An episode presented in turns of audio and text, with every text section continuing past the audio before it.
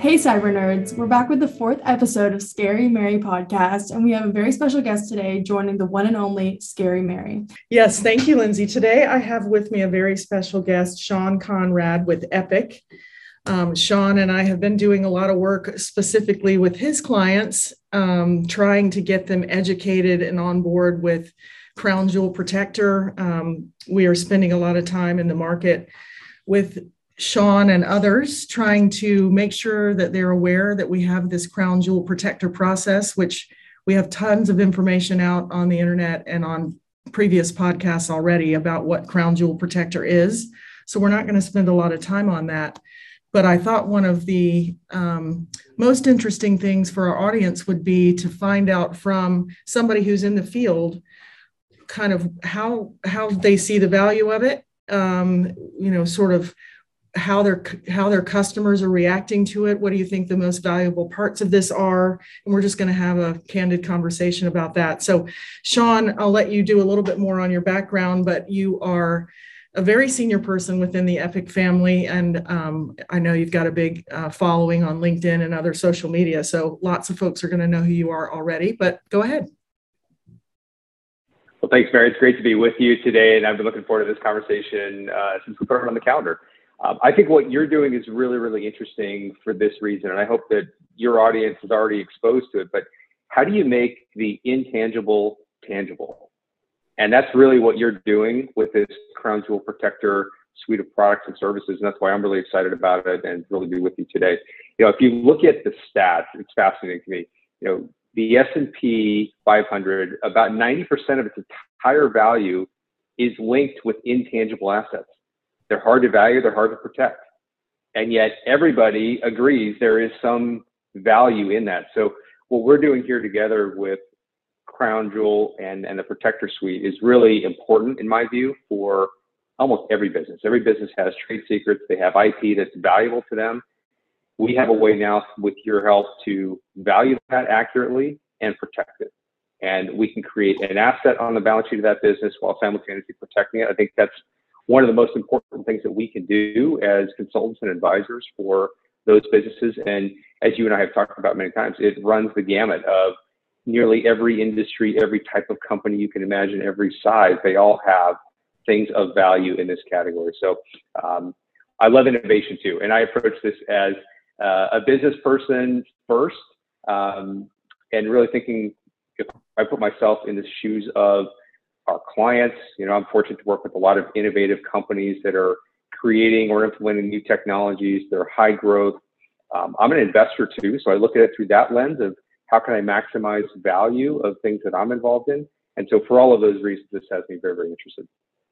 Fantastic. Thank you. Yeah, one of the things that I think maybe gets lost on some some people when they think about this you know we tend to put a lens on it immediately as an insurance offering with services wrapped around it because we come from the insurance industry and we live around risk issues and helping clients address those issues. And although this is a really innovative insurance product and I'm, we're super proud of that and excited to be able to to offer a product that is a first party trade secret product there's nothing else like it in the market um, I think the valuation and frankly, the blockchain platform that we're giving these clients to help them create the proof and the evidence that they're going to need if they eventually ever have to pursue their trade secret litigation rights um, is something that is absolutely huge. Um, so, so as you mentioned, you know, the, the process that we've come up with um, helps monetize intangible assets and turn them into something that we can insure as though they're tangible.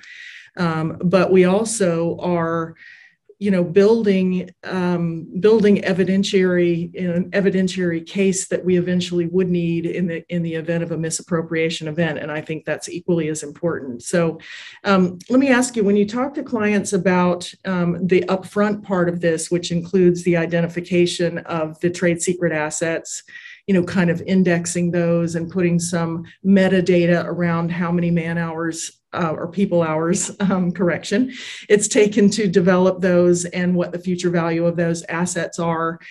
Do you get the sense that a lot of companies have thought about that and gone to the link to do that? My experience is, is no, but I'd be interested to find out if you've run into any size client that really has put enough time and energy into that.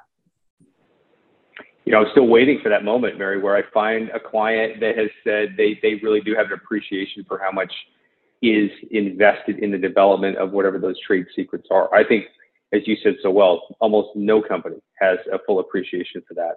And this 12 week underwriting process, if you will, that we'll take that client through together is really an exploratory one. I think they are surprised when they go down that road of we do have something of uh, extreme value here. And so I think it's an underappreciated asset within those companies. And those that have been responsible for the trade development of those trade secrets or that IP are seen as key people. That's that's valuable information, but I don't think the companies have drawn the correlation yet of either the time invested to develop that or what it's worth once it becomes a tangible asset. Mm-hmm. So I think that's the thing that's going to really open up everyone's eyes. And what I'm perhaps most excited about is the fact that we have an enterprise value creation opportunity here, leveraging an insurance product. And that's a really unique thing. And I think once people figure that out, um, I hope you and I are the, the go-to sources for that for companies that can see, okay, we have something of value here. This is a unique process. We can come out the other side of it with not only protection, monitoring, but also now an asset that they can borrow against and treat just as they would a piece of real estate or other traditional asset in their business. Exactly. It's so exciting, isn't it?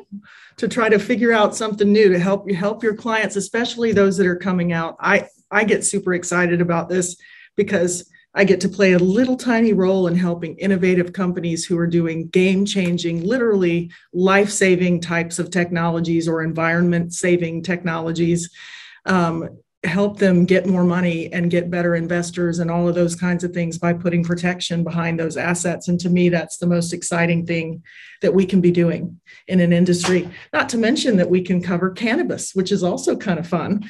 Um, you know we, we talked a little bit about this sean that there is a crazy amount of intellectual property in the cannabis industry um, around the development of plants and how they work and how they're harvested and, and the recipes that go into you know edibles and all kinds of things um, that I think is a largely untapped market. And if you just think about all the various industries where that applies over and over again, um, it really can be, I mean, it's trillions of dollars of assets that are unprotected right now. And when you think about it, it's just mind boggling that we as an industry haven't figured out a way to address this up until now. And, and certainly this will evolve and there'll be more capital coming in. But it's really exciting. Um, one of the other things that I think is a misconception, and I don't know if you've run into this issue as well, is that I think some kind of generalists, I'll say, and even um, some people who play in the intellectual property space sort of think that companies are either they either are patent heavy companies or they don't patent things and the reality of it is that most companies that have a significant patent portfolio have an even more significant trade secret portfolio. They just haven't valued it yet because everything that's in that R&D supply chain that hasn't been applied for patent protection yet that's the date and time that it becomes public information which makes it no longer a trade secret but up until then it's a trade secret asset, assuming that it's got all the proper protections around it and that it provides intrinsic value to your organization and all the things that make the definition of trade secret. But do you get the sense that people really understand the difference between patented technology and trade secrets?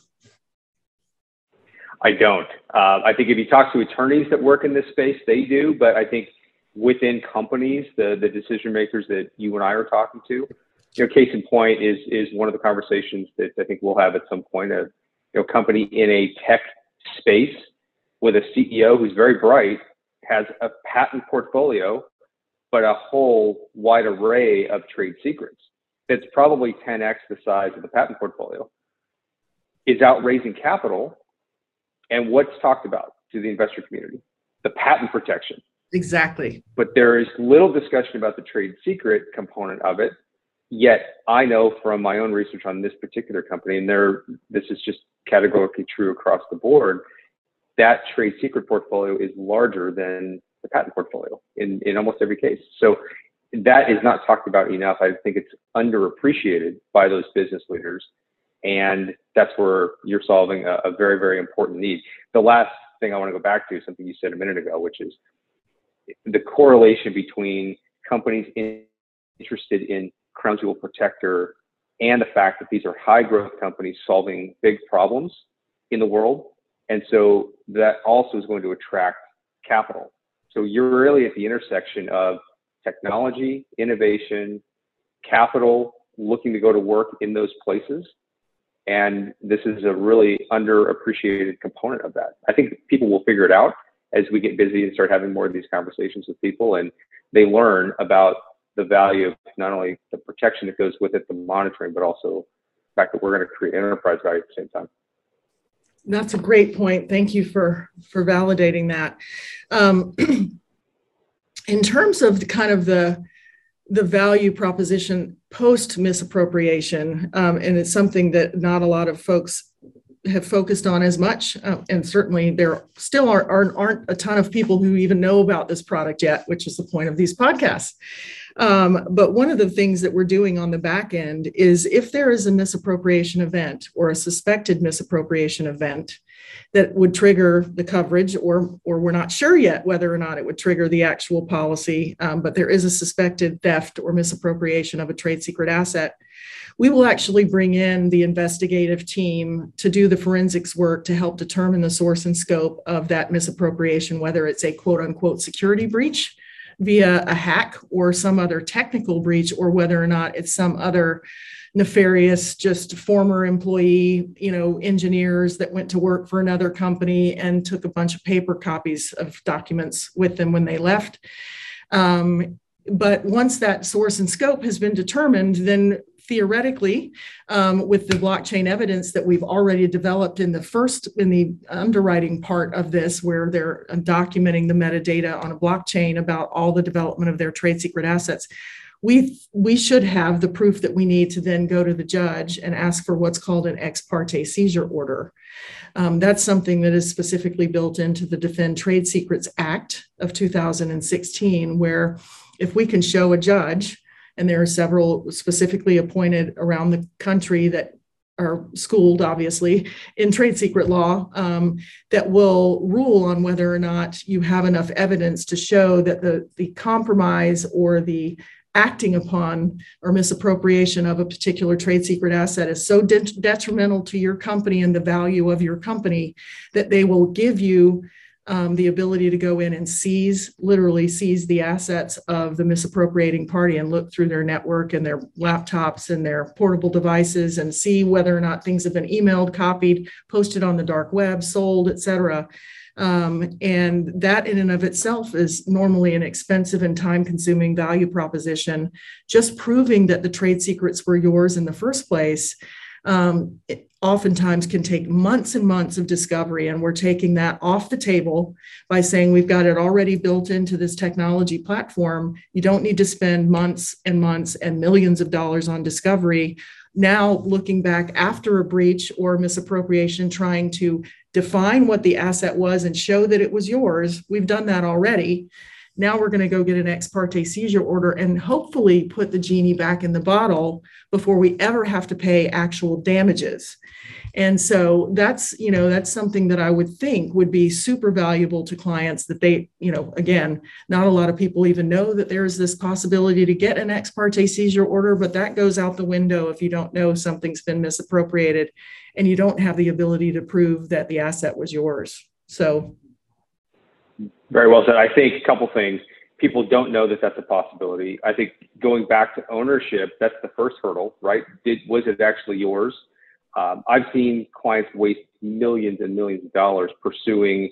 I think it's the former employee that starts to work for a competitor. That's the most common occurrence that we will see. Yes, the breaches are, are there. That's that's a reality. Mm-hmm. Um, but I think in most cases, it's going to be the employee who figures out the trade secret or the IP in a business and is enticed by a competitor or they want to go start their own company. And it's a challenge, right? So the way you're solving for that, I think is brilliant. And I think when everybody is exposed to it, they'll say, that's valuable. We, we need to go through this underwriting process and really document that we own that trade secret, that IP. It's now on blockchain. It's, it's irrefutable. And if we are compromised at some point from that former employee or a breach event, we can prove that it was ours. So I think you're solving a very, very important piece of the puzzle where it's, I think today it's, it's tough to prove.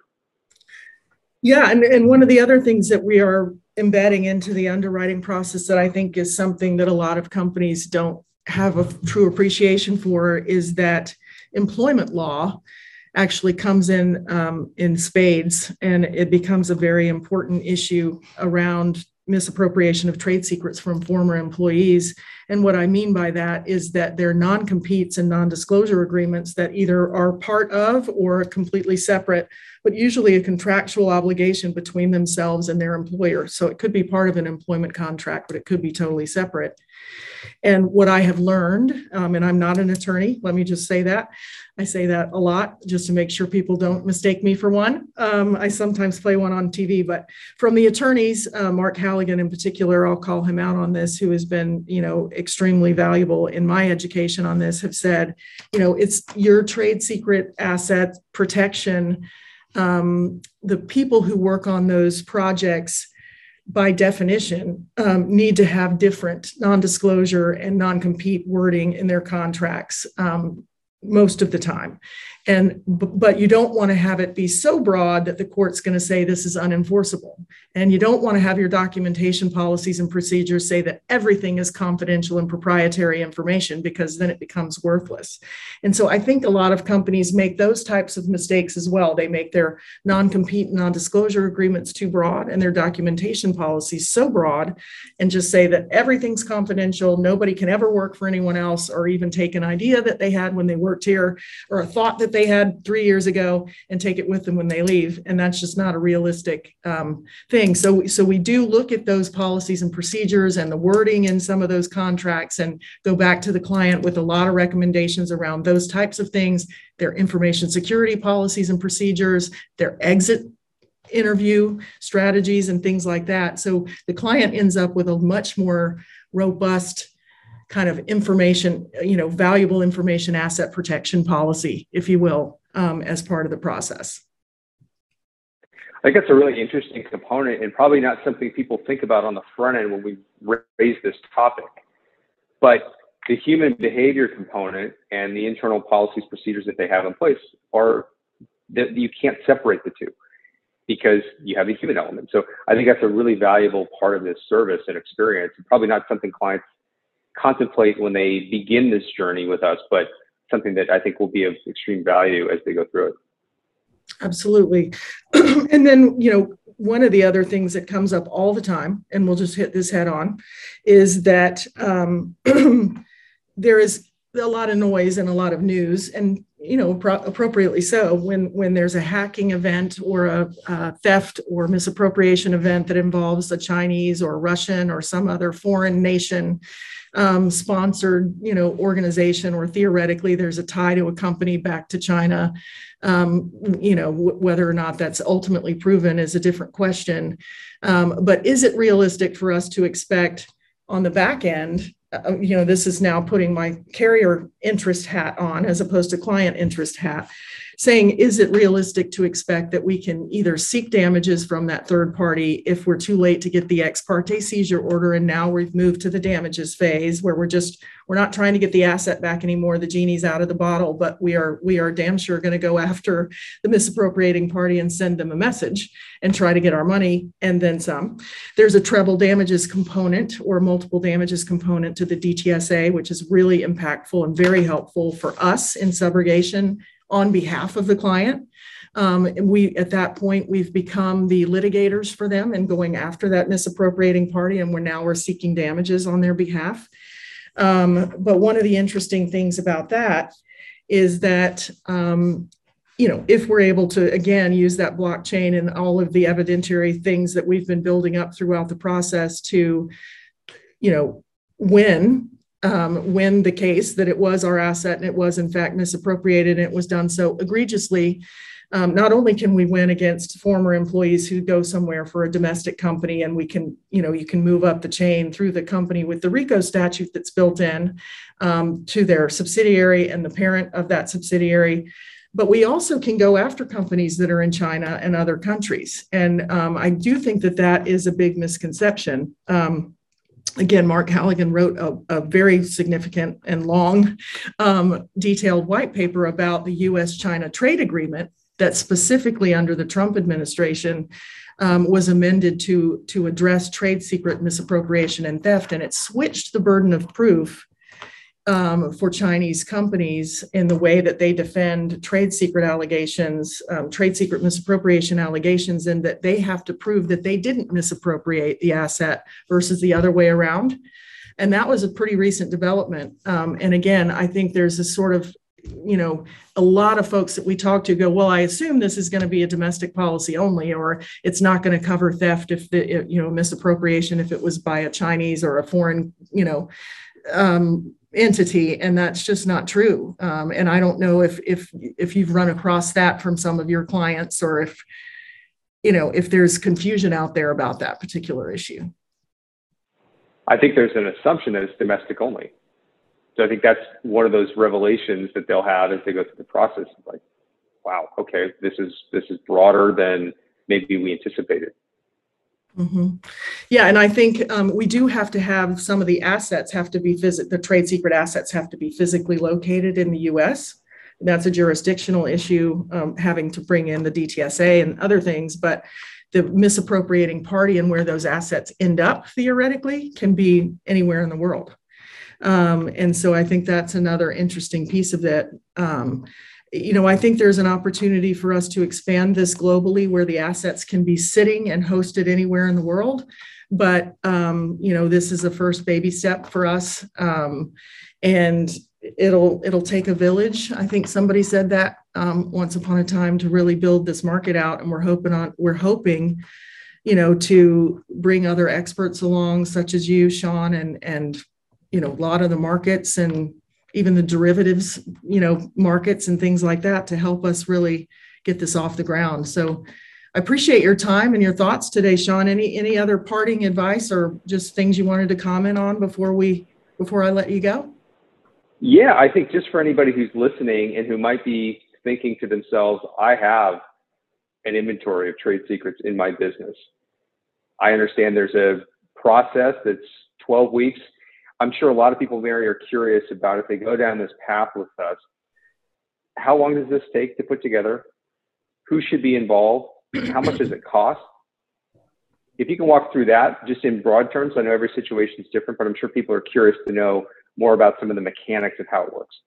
That's a great question. Okay, so yes, it is a relatively involved process, but we've tried to make it as simple as we can. Um, and really, what we're doing is trying to develop an entire kind of an enterprise risk management process that can be dropped into an organization's already developed ERM program that mostly, frankly, will be looking fo- focused almost exclusively on tangible assets at this point. There might be some operational risk things built in, but we're trying to jumpstart their intellectual property asset, uh, you know, sort of valuation and risk management process um, so the first thing we ask the client to do, and as you suggested, hopefully this is about a 12 week process, although a lot of that is, is very dependent upon the client themselves and how much time and energy they have to dedicate to downloading or uploading um, the information around the, the, the, metadata around the things that they think are trade secret assets into the trade secret examiner. That's step one. But simultaneously, while they're doing that, um, they will, by the way, they will assign several people within the organization to give them either access to the trade secret examiner, but ultimately that will be controlled by one person, maybe the um, intellectual property in-house IP attorney, maybe the general counsel, or if you're not big enough to have your own IP counsel or GC, then you might use somebody externally who knows what they're doing and can identify things properly as a trade secret or not, uh, based on the definition of the trade secret we put that information in first, so we're asking them to download that. each trade secret asset only takes about five minutes to put the information in, as long as you know what that information is. But you might have to go to somebody in, say, um, legal to, you know, to take a look at how well protected th- those assets are from a non-disclosure, non-compete perspective. And you might have to go to somebody in operations to look at what the future, you know, um, expected income is from those assets. So there'll be various people who own different parts of that information that will co- cobble that together to fill out the kind of database led blockchain platform. At the same time, we would ask for additional information like examples of policies and procedures around access and um, other other technology based information security things just like you would normally do for cyber but then on top of that we would look at sample non-disclosure non-compete agreements um, whether or not they put in place an exit interview for people who are leaving. There's a short list of information that we want to review policy and procedure wise, like you would do if you're writing employment practices liability coverage and you want to see the HR handbook. That's kind of what we're doing, but around trade secret assets, and we're giving advice around where you can improve those types of things. That's all part of the underwriting. So simultaneously, those two things can be being done by the client giving us information around that.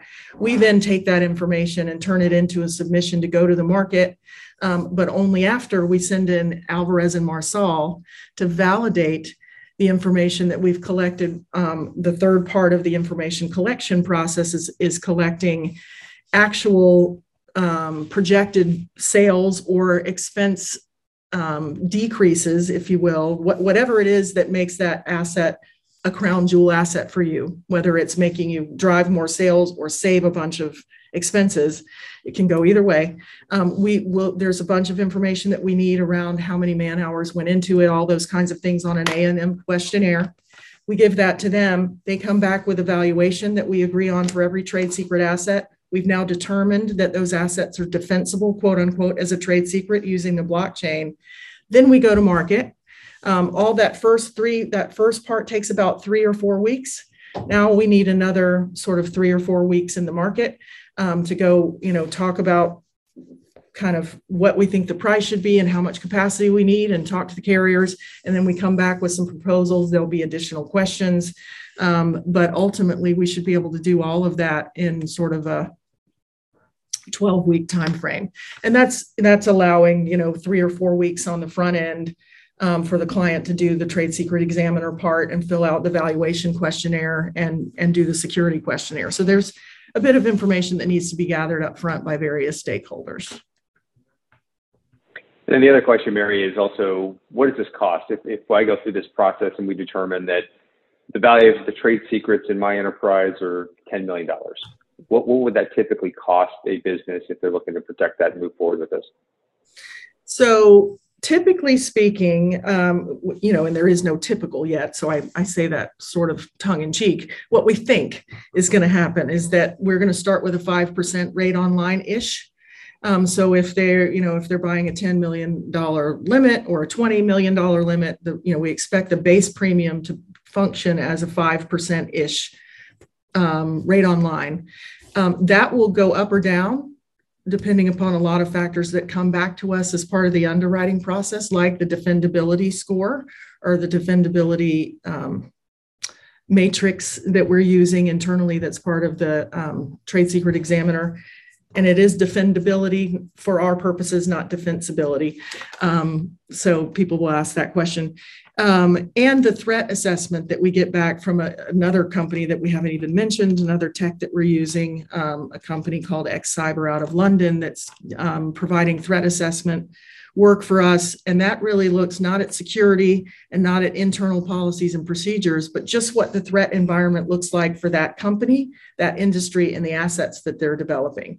So if you're in an industry where there's a lot of political hatred, you know, frankly, towards you because you're in, you know, oil and gas or something that could be really bad for the environment, or you're a defense contractor and our foreign um, adversaries are trying to get at what we're building from a defense standpoint, you're automatically a much likelier target than somebody who's making hair dryers Um, and so there is a threat assessment score that goes around what you, what your company looks like from from a from a political and environmental standpoint, but also just the you know just the tech or whatever it is that you're innovating um, that will drive that premium either up or down. And and by the way, all the other, all the other policy, all the other things that we're doing, the uh, the um, trade secret examiner and the valuation by Alvarez and Marsal, all of that is included in the premium as long as the client buys more than 10 million in limit. We've kind of structured it that way. Um, if they buy less than 10 million, then everything will have to be paid for a la carte, or if they go through the initial trade secret examiner process and say get evaluation by Alvarez and Marsal, but then they decide not to buy the insurance, then they will get a bill for that as well, because obviously we can't pay for all that stuff if there's no premium coming in. Absolutely. And I think all of these co- companies will have values above 10, and I think will proceed at that level or, or above, depending upon the assets. Now, another question that I have been posed on a couple of occasions everybody can think about the FANG stocks and understand that there's a lot of IP wrapped up in those types of companies. You mentioned earlier in the conversation about companies that may have an in-house general counsel or in-house IP attorney. Let's talk about the middle market companies for a second. Maybe they're high growth, they're tech, they've got trade secrets and IP that's valuable, but they're not at a billion dollars in revenue yet. Is this just for the big guys, or is there a play here in your view for those mid-market companies too? No, there's a huge opportunity for mid-market companies and frankly even startups. You know, if I'm a if I'm a venture capital fund and I'm investing in a portfolio of startup technology companies, whether that's med tech or ag tech or pick your pick your front end of, you know, followed by tech. Um, by definition, those companies are being invested in by those venture capital funds because of their innovative ideas. Um, and if their innovation isn't protected by any other insurance, which it isn't, we know that for a fact, because only their tangible assets right now can be insured, um, then this might be the most valuable insurance those VC funds can require or offer to their portfolio companies. And now, not only are they insured, so the assets are protected, and you could potentially be named as a loss payee on that policy as a either an investor, um, a lender, you know, or the VC fund. Um, but now you've got um, collateral um, that can be used to, you know, drive up. You can drive up your valuation, but it also could get you better lending terms and better investment terms. So, whether the company is really huge and they have a massive portfolio, we may not be able to get them the limits that they want yet, but still, this would be a very valuable process for them. Or whether or not it's a small, you know, all the way up through the medium sized company who has a lot of innovation, a lot of tech, um, that is that is their crown jewels. It is their, you know, their um, what makes them different and better than their competition. Then this is absolutely valuable to them as well.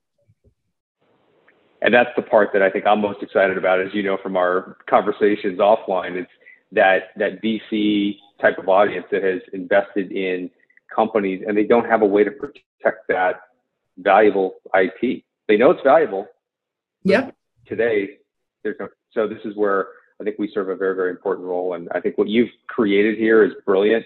And I'm looking forward to seeing um, the success of it and contributing to that over time as we go.